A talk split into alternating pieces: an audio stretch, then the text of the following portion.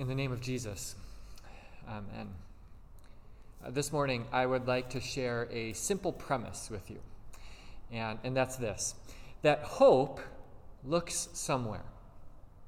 Hope looks somewhere. When you're hoping for something to come true, something to happen, to receive something, you, you look to something or someone to fulfill that hope. That's my premise today. Hope looks somewhere. Uh, let me just give you one quick example of this. Uh, when I was in high school, I was a runner, as I am now. Uh, ran cross country and, and track. And uh, when I started running in high school, things were going pretty well for me. Uh, by my standards, I thought I was doing okay, pretty good at it. Uh, but then all of a sudden, I started to get these nagging injuries.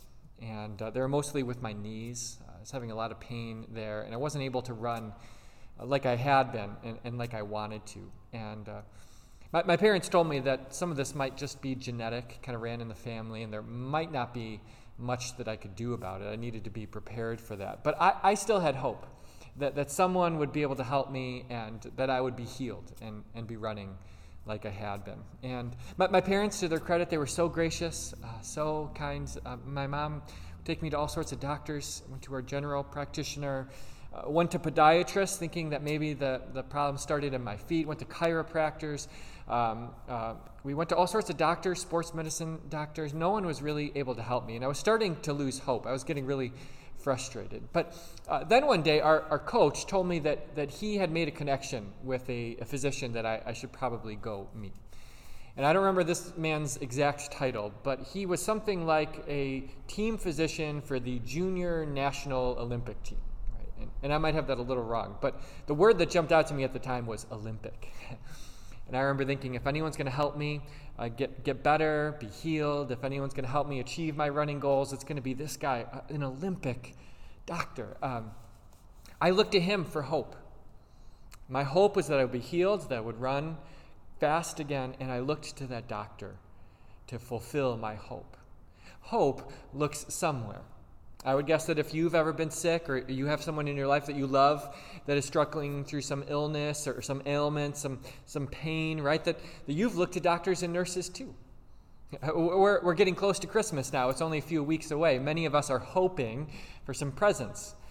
And maybe we're looking underneath the tree, or we look to Santa Claus, we write him letters, or we look to our spouses to give us what we really want. Uh, all of us, I think, are hoping right now for this pandemic to be over. We're, we've been struggling for a while, and I, I, think we look to our politicians who will create policies, our, our scientists to create vaccines and, and treatments. We look to Pfizer and Moderna, these drug companies, to help put an end to this all. Uh, uh, maybe you are hoping, I don't know, to retire one day. I would guess then that you look to your career, you keep a close eye on your bank account to make sure that they will be able to happen one day, like you wanted to. Hope looks somewhere. I, I, I think I know from talking with some of you that, that you are that person that, that other people look to in hope. Right? You're the one that when your family is hoping to come home and find dinner on the table, they're looking and expecting you to put it there, right? When, when they're hoping they can just open the refrigerator doors and see it full of food and snacks, they, they look to you for that. Um, they look to you to, to fix their problems, uh, they look to you to, to find toilet paper when all the stores are sold out. Uh, you are that person that people look to and hope. And uh, that's a hard place to be. It's overwhelming. It's a big burden to carry. But I think some of you are, are there. Hope looks somewhere.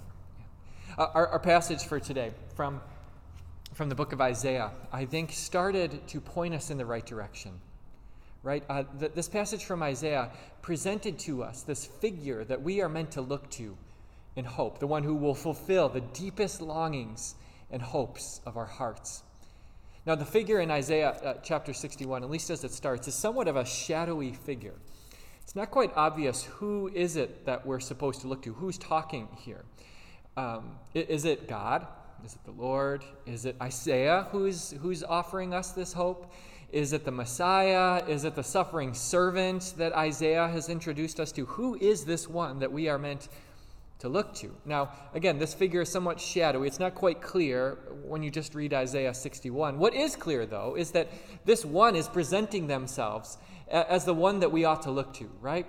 Uh, and listen to what they say, right? Listen to the hopes that they will fulfill.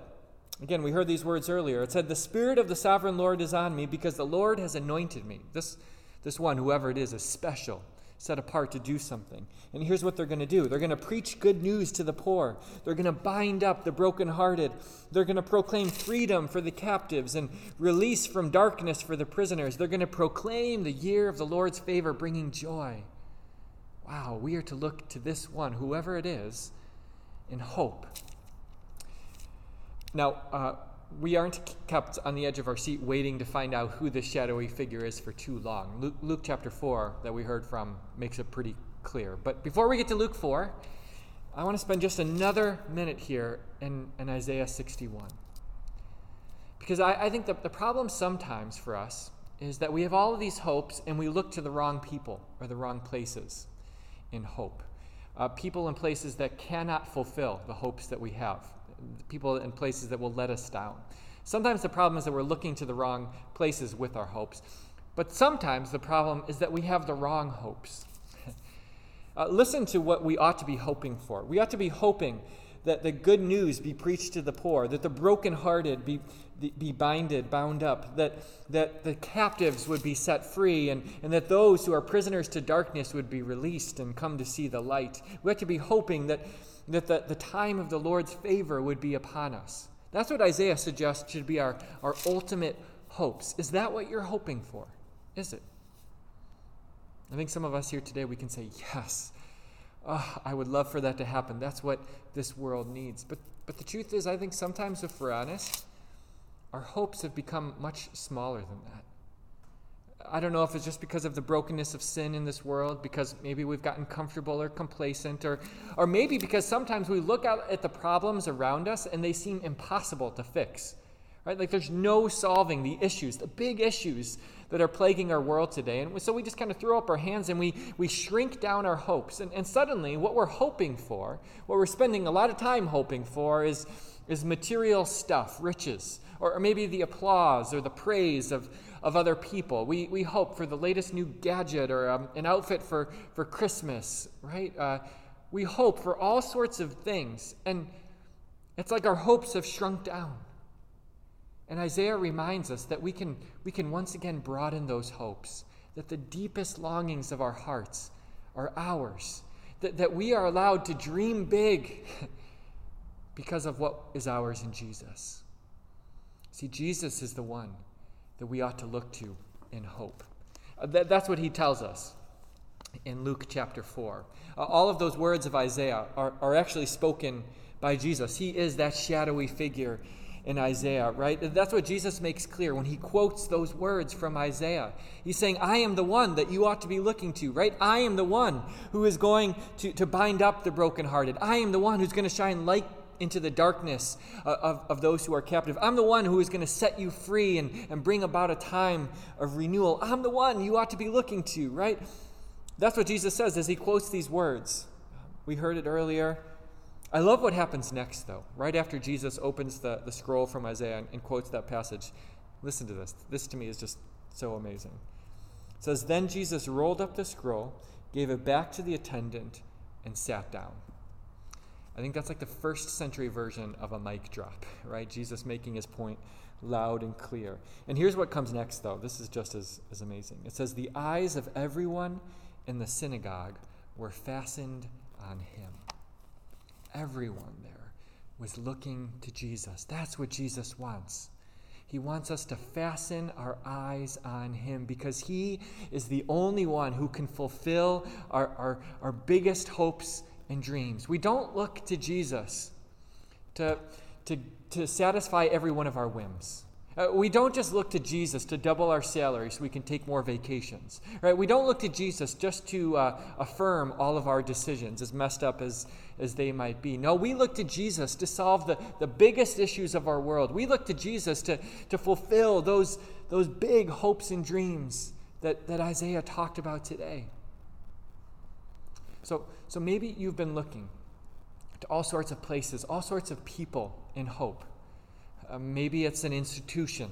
Maybe it's a politician. Uh, maybe it's a family member. Well, I think today we're reminded that all of those people will let you down. But Jesus won't. The truth is that maybe some of you listening are those people that everyone else seems to be looking to, and that is a heavy burden to carry. That is a heavy weight to, to carry around on your shoulders. Well, you can let them know, all of those people who are looking to you in hope, you can let them know that you will let them down. But Jesus won't. And I pray that you would remember that too. The eyes of all were fastened on Jesus. I pray that that would be true of us that we would fasten our eyes on Jesus by turning to his word daily, continually. I pray that we would fasten our eyes on Jesus as we go to him in prayer. I pray that we would fasten our eyes on Jesus, looking to him in hope as we, we sing our songs and, and gather together with, with our Christian family. We fasten our eyes on Jesus. We look to him in hope because he is the one who can fulfill that hope. He's the one who began that work of fulfilling our hopes and dreams by coming into this world on Christmas and then dying on the cross and then rising from the tomb. And, and his promise is that one day he's going to return one day to bring to completion all of our hopes and dreams.